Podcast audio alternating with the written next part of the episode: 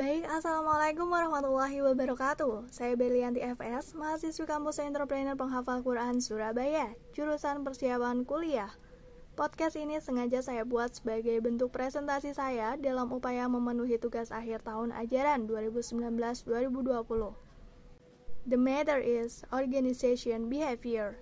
Dalam tugas kali ini saya dihadapkan dengan beberapa pilihan masalah yang ada Masing-masing masalah tidak lain menanyakan tentang how to be amazing leader dalam bidang yang telah ditentukan.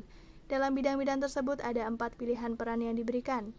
Yang pertama, sebagai koordinator bisnis kuliner. Yang kedua, koordinator kelas bermain. Ketiga, koordinator tahfidz. Dan yang terakhir adalah sebagai seorang pebisnis ulung. Berkaitan dengan impian saya untuk menjadi seorang CEO, maka dengan ini saya memilih untuk memainkan peran yang keempat, yakni sebagai seorang pebisnis ulung.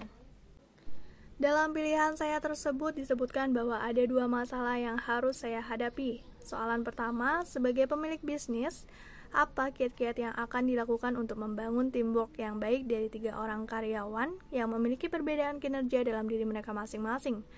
Sebut saja pekerja pertama sebagai seseorang yang cepat merasa puas dengan apa yang dilakukannya bersikap pasif, bekerja secara konvensional dan seadanya. Pekerja kedua adalah orang yang uninisiatif, tetapi sekali diberi arahan, kinerja yang diberikan selalu sesuai dengan harapan. Berbeda dengan keduanya, pekerja ketiga adalah seorang karyawan yang luar biasa. Pekerja ini over, confident, memiliki kemampuan yang lebih, inovatif, kreatif, serta berjiwa muda yang tinggi. Sayangnya, dia mempunyai motivasi prestasi yang tunggal, dalam artian dia tidak ingin membagi apa yang dia miliki dengan yang lain.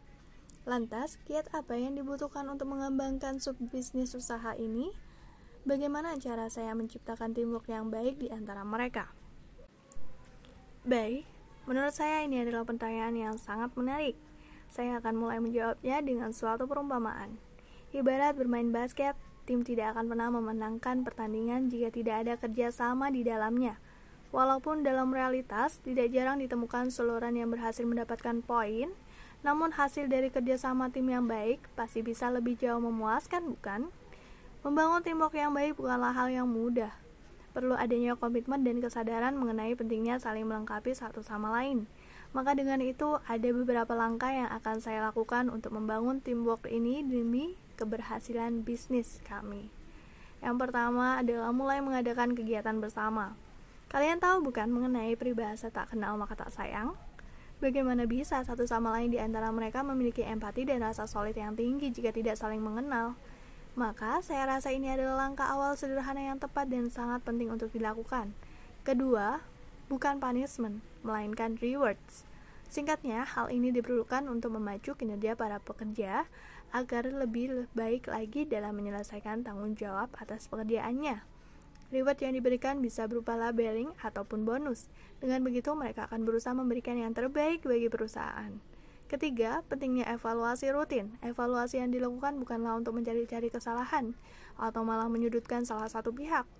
Evaluasi dilakukan guna melihat mana yang sudah berjalan sesuai dengan target, mana yang perlu suntikan motivasi, dan mana kekurangan yang masih perlu dibenahi.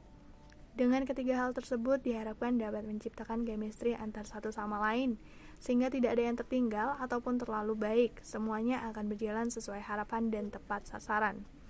Lanjut persoalan kedua, lini apa yang harus digenjot agar para pekerja bisa on the track dan kembali meningkatkan omset perusahaan?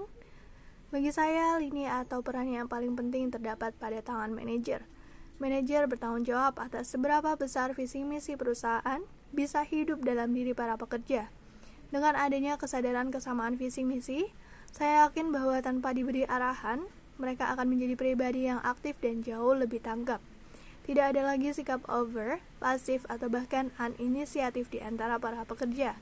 Kesamaan visi misi dapat menciptakan rasa kekeluargaan yang menyebabkan tidak adanya timpang tindih atau mungkin pincang sebelah. Saya yakin mereka akan bekerja dengan sangat baik dan tetap berada pada jalur lintasan yang sudah ditetapkan. Oleh karena itu, dengan kerjasama tim yang baik, insya Allah target besar pun bukan hal yang mustahil bagi kami. Sekian jawaban atas mata ujian kali ini. Apabila ada salah kata atau hal yang kurang berkenan, saya mohon maaf.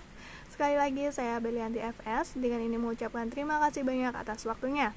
Wassalamualaikum warahmatullahi wabarakatuh.